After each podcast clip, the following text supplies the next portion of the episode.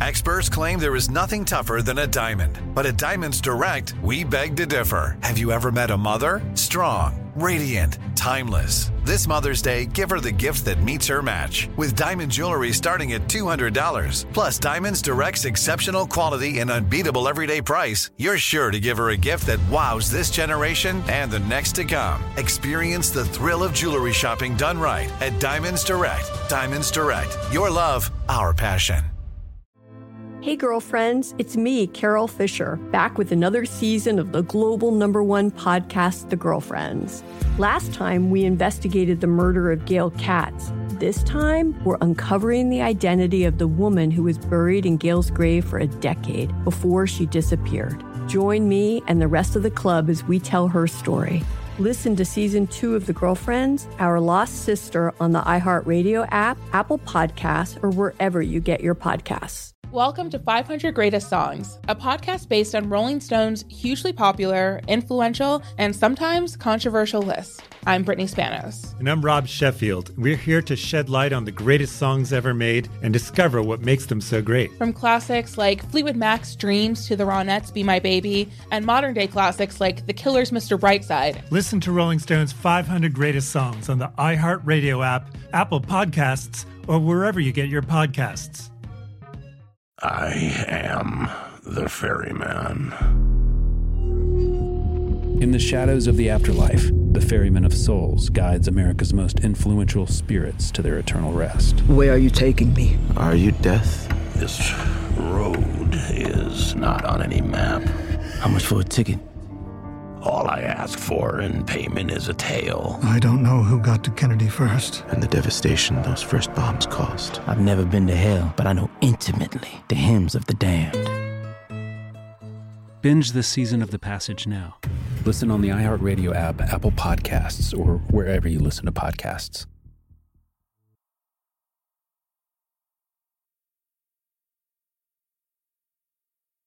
The podcast playground. I'm Buzz Knight, the host of the Taking a Walk podcast, music history on foot. Follow us on Spotify, Apple Podcasts, TuneIn, iHeart, or wherever you get your podcast. And when you follow us, you're never going to miss an episode. We'd also appreciate when you follow us, kindly leave us a review. That would really be helpful. Today, our guest is full of rich music history. He's a singer songwriter who topped the charts on both sides of the Atlantic. His music has been covered by a range of musicians, from Morrissey to the Pet Shop Boys. He's embarking on a U.S. tour, which is going to take him to city wineries across the country, including Boston, on March the 11th. Welcome, Gilbert O'Sullivan, to Taking a Walk. Well, Gilbert, congrats on the upcoming tour, which includes uh, Boston on March 11th at City Winery and also uh, works its way across the U.S. to other city wineries. Uh, New York on March 12th, Philadelphia March 15th, uh, St. Louis, Chicago, Atlanta, Nashville. It sounds like we're we're riding on a train, Gilbert, uh, with all these uh, stops. But congrats on the tour. Thank you. But normally, what we would be doing, um, we were doing the north, all the venues, uh, places you've mentioned, and then we would be going to the west coast. But this time, we're we're coming back to the UK and then going back to the west coast in October, I think. So we're kind of splitting them up and stuff. But I'm really looking forward to this. And I mean, it was two years ago that we we first. Uh, it was just a year before the pandemic, before COVID. We managed to do a few dates in America, and then the, the gap with COVID last year, beginning of last year, we we did um, quite a few days, and that's what's bringing us back this time. So it's been very special to be over there performing, and um, I'm really looking forward to it. So paint the picture. You're in the Channel Islands in mm. Jersey, correct? Correct. Yes. It's the it's a small island, only nine miles by six miles, but it's only half an hour by plane to London. It's 50 minutes by boat to France. So it's, it's, it's a beautiful island. It's very healthy, good environment, healthy air, nice beaches surrounded by nice beaches. The weather's slightly warmer than the UK, um, a good place. It's been very productive for me in terms of songwriting. And of course, it's been very good for my family with our two daughters, school and their education. When you moved there, I think uh, as you were maybe trying to convince some of the, the town locals, um, you said that you were really not the kind of person who throws televisions out the window uh, and uh, you, you lead a calm existence. Is that correct? Well, here's the thing to get into Jersey, the weird thing about being allowed into Jersey, you had to have a meeting with the economic advisor. He determined. You might be the wealthiest person in the world, but if he doesn't like you or if he finds something wrong about you, you don't get in. They let in at the time that we came in, they'd only let about five or six people in this category that you were labeled under. And so for me, when I met this economic advisor, they never had a pop singer uh, in the island before. They had golfers and authors. Uh, Jack Higgins and uh, various authors were, were coming to Jersey, and golfers, of course, uh, but never a singer. And so the myth about uh, rock singers and pop singers throwing sets out a window, I assured the economic advisor that the reason we were coming to Jersey was, of course, financially it helped, no doubt, but we had two young daughters ready for school, and Jersey was a good place to educate them and I keep a very low profile. I do not get involved in things going on in, in the. I just keep myself to myself. I'm all for for, for being Gilbert O'Sullivan outside of Jersey when I go around the world. But when I'm back in Jersey, I just like to be just part of the community, uh, and so that low profile seemed to help. Anyway, he the, he gave us the go ahead. I was confused about something though. When you mentioned uh, economic advisor, I, I, thought our wives are our economic advisors. They're house advisors, and, and uh, they they do have some input into that. I will, I must say. So take me back to uh, you as a 14 year old. What um, what motivated you to start writing songs? Well, it wasn't so much to write songs to begin with. To begin with, it was the two things. One, one had the piano in the garden shed and stuff, and and because of the Beatles arriving in '62 with "Love Me Do" and then "Please Please Me," we all wanted to be in a band. So that started it off. And then I, you know, I was in a school band, then a youth club band, then a more serious band. And it's during that period I started to write. The big influences were Lennon McCartney for songwriting, Bacharach and David, Goffin and King, Sedaka Greenfield, all the great songwriting teams. And of course, from a a voice point of view, uh, Bob Dylan was a huge influence because I don't have a great voice, but I do have what I think a distinctive voice, and he certainly had a distinctive voice. So the combination, the combination of being influenced by Lennon McCartney and then being influenced vocally by Bob Dylan. If you heard some of my early demos from, from the mid '60s, you'd probably understand where that influence was coming from. Now, did you encounter over the years any of the individuals that you just mentioned that were influential? No, I mean I was invited to a reception by Paul McCartney when he when he had his second solo album, the big do in London. But I'm I'm quite shy and stuff, and, and I remember being in the hall where he was there with his wife, and they were over the corner dancing and just having a good time on their own. I didn't, you know, I'm not one of those people that would go up to him and say, "Oh, you know, I'm so and so, and I like to, great to meet you." Uh, I'm not really like that. I, I, I, have respect for a lot of people, admire admiration for a lot of people.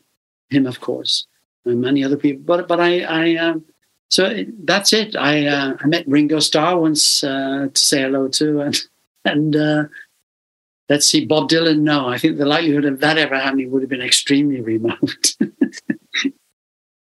I, lo- I loved early Bob Dylan records. Loved him. But when you were young, too, you had had um, some loss in your in your life in terms of um, uh, your dad, I believe, and um, there had been some some other challenges you faced. So um, music really channeled you in another creative direction uh, at that time, right? But all the things it kept me sane. I mean, my father passing away, I was never very close to my dad.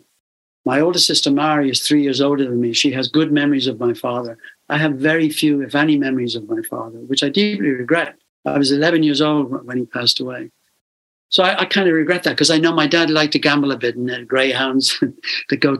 He, when he was in the army, they backed onto a, a, racing track, horse racing track. So along with other soldiers in the army, they used to you know gamble away their money. But I know that that that if if my father had been around for my success, one of the things he would have asked is for me to buy him a horse, which of course I would have gladly done. But the other issues in terms of uh, throughout my career, the legal issues and stuff, what kept me sane, what kept me grounded throughout all those periods of dissent and whatever court cases, uh, was my family and music. It kind of just it just held me together. It's always held me together. It's the one thing I feel I can do better than anything. And I'm one of those people that that I don't need you, Buzz, to be able to tell me that I'm good. It's nice when you do that, but I'm not dependent on you doing that. In other words, you have people who you I've seen people who are hugely gifted, but they need you to tell them if they're any good. And that's the danger thing. If if you depend on others to tell you how good you might be, you're in trouble. The key is that you may not be as good as you think you are, but thinking you are is good. That's my philosophy. Well, as far as the legal uh, challenge uh, part of things, um, your music was was used at one point um, where it was a copyright infringement, uh, and it was one of the earliest uh, situations, I believe, maybe the first in terms of a copyright infringement um, uh, suit. Is that correct? It's sampling. It's the first sample case to go to court. So after that, anybody who was sampled, if you had music and they sampled it before my court case, they could have got away with it. They would have got away with it. Uh, but after my court case, uh, the judge said in stone, um, you know, it sets a precedent. So after that, so that that's the positive thing. And the negative thing was, I mean, I needed to go to court like you need a hole in the head. Um, it's it's the Biz Markie scenario was that he sampled the track and I, I told him he couldn't use it because he's a comic rapper and I didn't like any association with that with that song. But he went ahead and did it anyway. So I had to go to court. And I didn't go to court in England. I had to go to New York to do it. So I fought the case, I won. But um, so there was a positive that came out of it for other people. But you know, who needs to go to court? I don't recommend it. A draining process, needless to say, right?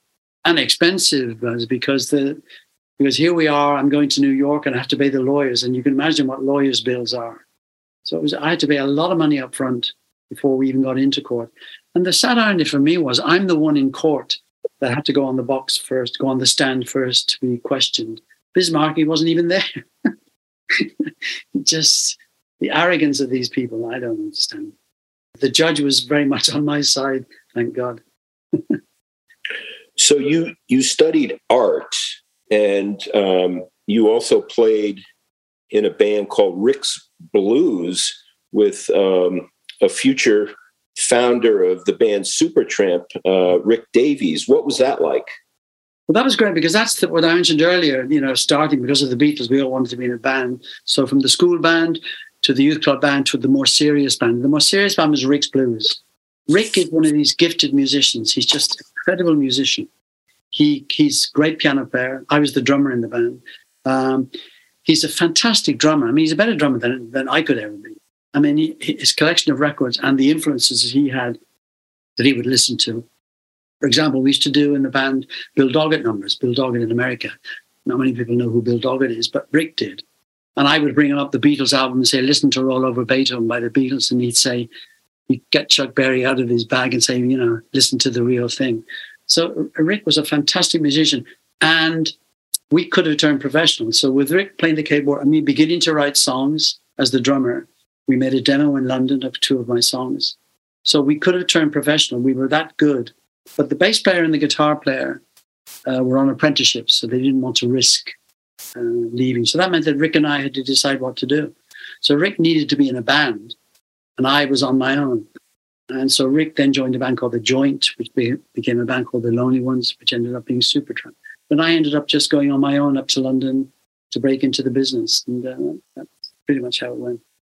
So when uh, your songs became hits, we'll talk about Alone Again Naturally or Clair or Get Down. I mean, were you surprised at all of the aspect of what fame uh, suddenly was part of your life?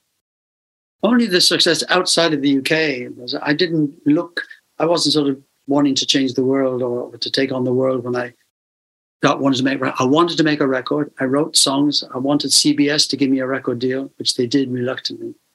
and I wanted to get a record out there and to have it released and stuff. I only saw thought in terms of success was the UK. I didn't think in terms of Europe or America. I mean, my goodness. So when all that happened, it was it was it was special to have the success in America with Alone Again, uh, as it was the success I had in Europe and other parts of the world with various songs. But uh, but but as I say, to begin with, I just wanted the postman to be whistling it when he walked up the drive with the with the with the letters, and I would have been a happy boy. For sure. Now, do you feel that if um, if Alone Again Naturally came out today as a new song, um, do you think it would be received any differently than it was uh, when it first came out? I think it's interesting you say that because I don't think Alone Again would be, despite it, it being one of the few songs that deals with suicide. Um, I think that the one that would be difficult today would be Clair because it's it's it it kind of depresses me a little and stuff. I mean, I wrote Clair as a thank you to my manager and his wife, Gordon Mills for managing me, his wife for feeding me, uh, cooking dinners for me stuff. I used to babysit for them, four children. Clair would be the one getting up. And you get attached to kids. I come from a large family. No problem. Clair used to get attached to me and call me Uncle Ray. And so the song was written as a thank you to her. There's nothing more about that. But today, in the environment we're in today with pedophilia, child sexuality and, and abuse, uh, it would it would be I think it, it would be a problem. It's not a problem in concert; everybody loves it and stuff. But in terms of uh, of it being recorded today, I think arguably probably certain radio stations probably wouldn't even play it now because of that link with a grown up man. Although I was 22 years old and a young child and stuff. So there you go. So I find that that kind of depressing, but but interest an interesting aspect of how things have changed in terms of what people can say uh, what they can't in a song. You had a uh, an album called "I'm a Writer, Not a Fighter," mm. and you encountered the great Muhammad Ali as you were doing some uh, publicity shots around that release. Uh, can you talk about that experience? Well, there's a few things about that. There's one. It was, you know, we had done the album "Writer Not a Fighter." I, you know, I did boxing as a schoolboy and a junior, I had about 32 odd fights as a schoolboy and little trophies. Then you move into the junior stage and you, and you get you get you get uh, sets of cutlery and stuff which you can which your mum is usually pretty happy with if you win. And uh, but I gave it up as a junior because it started to hurt. so so you know so we thought well let's approach Muhammad Ali. And my P- PR agent said. Uh, You've got this album. You're calling it a right another fighter. You did boxing. Let's see if we can uh, spar a few rounds with Muhammad Ali. So we went to his training camp. I think this was at the time when he was uh, he had refused to what do you call it to join up to, to go for the draft. Yeah, go for the draft. So I think he was he was being he was spending a lot of time at his training camp. Anyway, went up there and he was it was fine, and we took pictures. I'll tell you a nice thing. My flat in London, where my older daughter lives, Tara, she's in publishing, but in the flat, there's the photograph of myself with Muhammad Ali, fists up to each other. It looked like we're about to to spar. And my daughter tells me when her friends come round and they look at the picture, they all know who Muhammad Ali is, but they say, Who's the guy with him? that is really nice. Did you feel he had a special aura about him? I, I, I think there's yes and no. Uh, Muhammad, Ali, he was a fantastic boxer. we loved him as a boxer, no question about that. But there was a side of him too. I mean, I remember a driver who used to drive us around in London when we were touring, 72, 73. He drove Muhammad Ali on a few occasions, and his memory of that wasn't that great still. So I guess there, I think there are more pluses than minuses attached to him. But what he went through, I mean, he was, in, in, in a way, extremely special. First time ever somebody like that achieved such great success. Fantastic boxer. What can you say? Why did you never fall into the uh, excesses trap that so many musicians and rock stars fall into? What's that? What like what? Well, just excessive, uh, you know, drugs, alcohol, bad behavior, etc. No, not me. I mean, I, will give you another little uh, uh, insight. In London in '67, when Flower Power was massive in London, and um, it was a great time to be in London. We had a flat in London, three of us, uh, three students really we were. But um, but I had a friend who worked in an advertising agency and his wife, and, and on the weekends they would come round and we would have a meal in the flat. and on quite a few occasions, the other guys in the flats would be there with their friends and they would be smoking cannabis. And and Bob uh, his wife and myself would be in the corner eating fish and chips. we, we weren't interested in that because we just thought it was all a big con. We always felt that what they were doing was smoking something and they wanted to believe it was affecting them, but we don't think it was. And so, know, so other excesses, no. I mean, I'm really down to earth, very basic. I mean, I, I'm not extravagant. If I like a glass of wine, I'm disciplined. I need to have it on a Friday and a Saturday, or if I go out for a meal. So, you know, so I, am pretty normal underneath whatever success it, it, might appear I've achieved. And I have achieved a lot. Uh, I'm pretty, I'm pretty grounded uh, in, in, in, in, the real world. I mean, I, you know, I meet people and it's, it's, it's, just, just normal. It's nothing, I'm no exception to anybody else in, in many ways. So no, there's no, nothing, uh, no, no TVs throwing out. No, what else could there be? I think Buzz is a bit boring, Buzz. You're a gent. You're a gent. But your tour is called, um, is, is, isn't it called the Driven Tour? Well, it's the album. The latest album is called Driven, which is pretty yep. much, that sums me up. That's pretty much how I am in terms of songwriting, in terms of what I want to do recording wise, getting product out. BMG are very supportive for me, a major record company, very supportive. So I have that in me. I've always had that driven thing of wanting to, you know, if I write a song and nothing happens about it, I'll write another one. I'll write the next one. I let it get me down for a short time, then I move on. Uh, because it's the songs always that keep me looking ahead, keep me with a, a good perspective on what it is I want to do. It's all separate to my family. I think there's that famous phrase I read in a paper that you're the most important, for my wife, this is, you're the most important person in my life next to my music. but um, you don't go to pubs. You don't, you, do you drive? Do you drive no. a car? No, I don't drive. My dad didn't drive, so I don't drive. I would be very bad at because I'm. I like to sit in the back. I mean, I, I'm always have songs going around in my head. I would be terrible. I'd be an accident waiting to happen. Dangerous person on the road to drive. But uh, but having said that, when I lived in Weybridge in Surrey in England, a private estate, private estate, I bought a Willys Jeep. My gardener convinced me to buy a Willys Jeep. So it's a private estate. So there's roads around the private estate, and I did drive the Jeep badly around that estate without hurting anyone.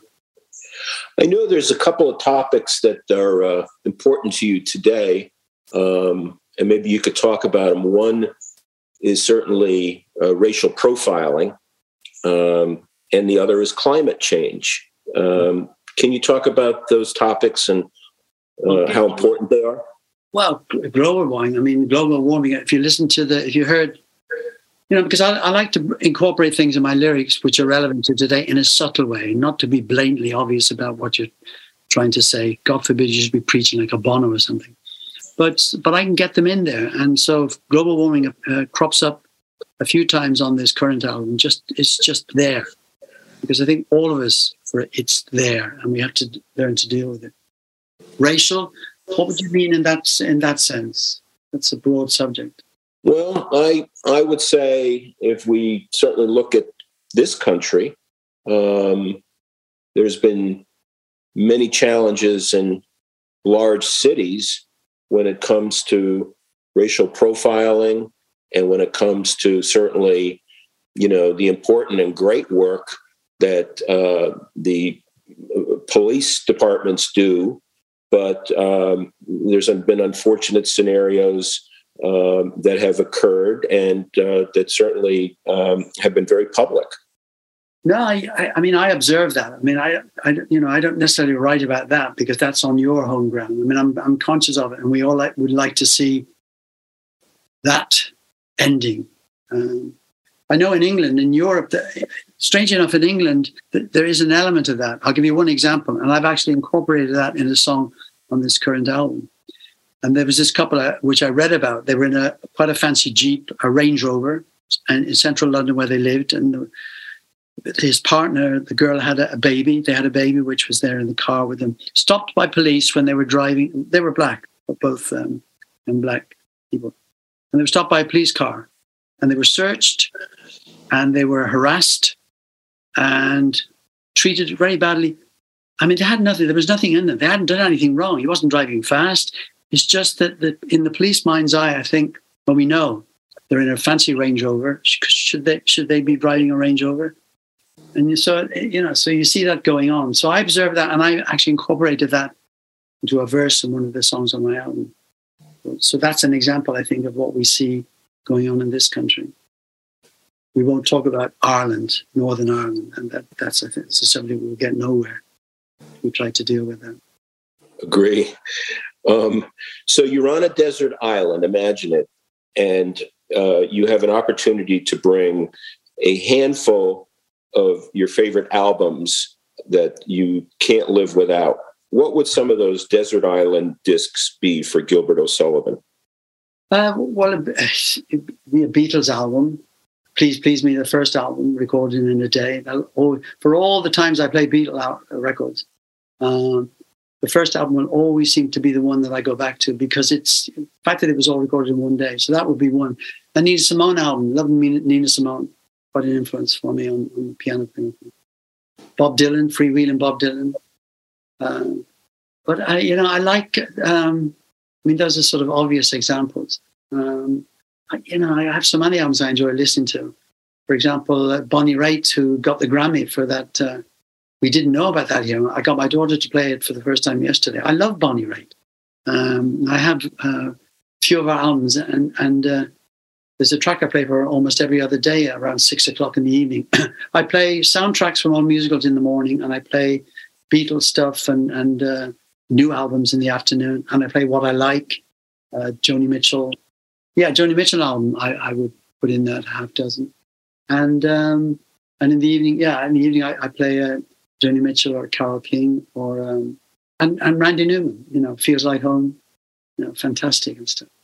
So so those are those are some of the records I would take with me. But where's the record player? right. We didn't answer that part of the question. but that's a pretty good collection, Gilbert, that you brought with you. yeah. Well, but I thought the question you were going to ask me, what's the one thing? Because they have like um, this program over here desert island discs where people are brought on and they're, they're, they're allowed to bring one item uh, to the island. What would that one item be? In my case, it would be a portable radio with um, a wind up radio. I love radio. Radio is the key to all my early songwriting because that's how I was able to hear great songs. Because I had the radio in bed with me at night, just the battery. I still have that in the radio. Um, so, you know, and radios are always on in the house throughout the whole day here because the radio is the most important thing to hear new music.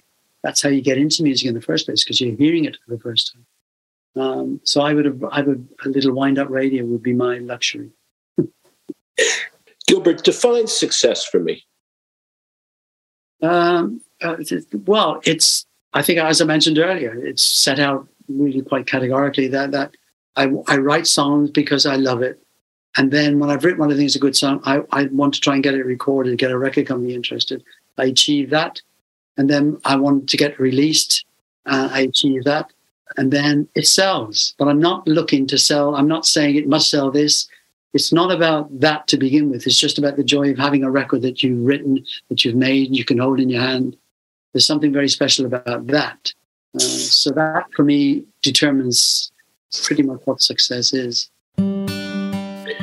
Gilbert, what a joy it's been uh, talking to you. I uh, wish you well on the upcoming tour. You're playing at an amazing uh, series of venues in the city wineries. Um, I know you'll have a blast, and I know your fans will have a blast. Uh, thank you so much for, for being on. It's a pleasure, Buzz. Nice, good talking to you as well. Taking a Walk with Buzz Knight is available on Spotify, Apple Podcasts, or wherever you get your podcasts. Hey, girlfriends, it's me, Carol Fisher, back with another season of the global number one podcast, The Girlfriends. Last time, we investigated the murder of Gail Katz. This time, we're uncovering the identity of the woman who was buried in Gail's grave for a decade before she disappeared. Join me and the rest of the club as we tell her story. Listen to season two of The Girlfriends, Our Lost Sister on the iHeartRadio app, Apple Podcasts, or wherever you get your podcasts. Welcome to 500 Greatest Songs, a podcast based on Rolling Stone's hugely popular, influential, and sometimes controversial list. I'm Brittany Spanos. And I'm Rob Sheffield. We're here to shed light on the greatest songs ever made and discover what makes them so great. From classics like Fleetwood Mac's Dreams to the Ronettes' Be My Baby, and modern day classics like The Killer's Mr. Brightside. Listen to Rolling Stone's 500 Greatest Songs on the iHeartRadio app, Apple Podcasts, or wherever you get your podcasts.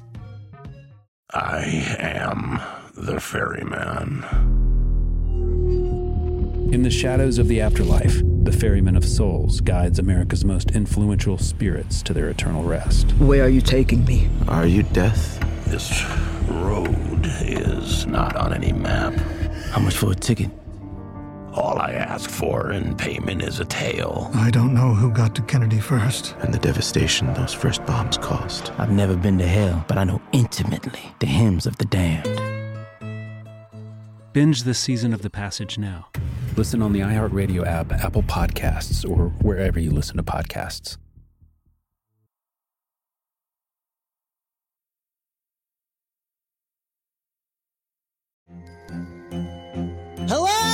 Acclaimed comics writer and notorious Scott Summers hater, Rosie Knight. Well, hello, Emmy winning podcaster and totally unbiased Targaryen royal supporter, Jason Concepcion. Somehow the X Ray Vision podcast has returned. And like always, we'll be here every week. You'll hear from TV writers, actors, comics creators, pop culture critics. Nothing is off the table. Listen to X Ray Vision on the iHeartRadio app, Apple Podcasts, or wherever you get your podcasts.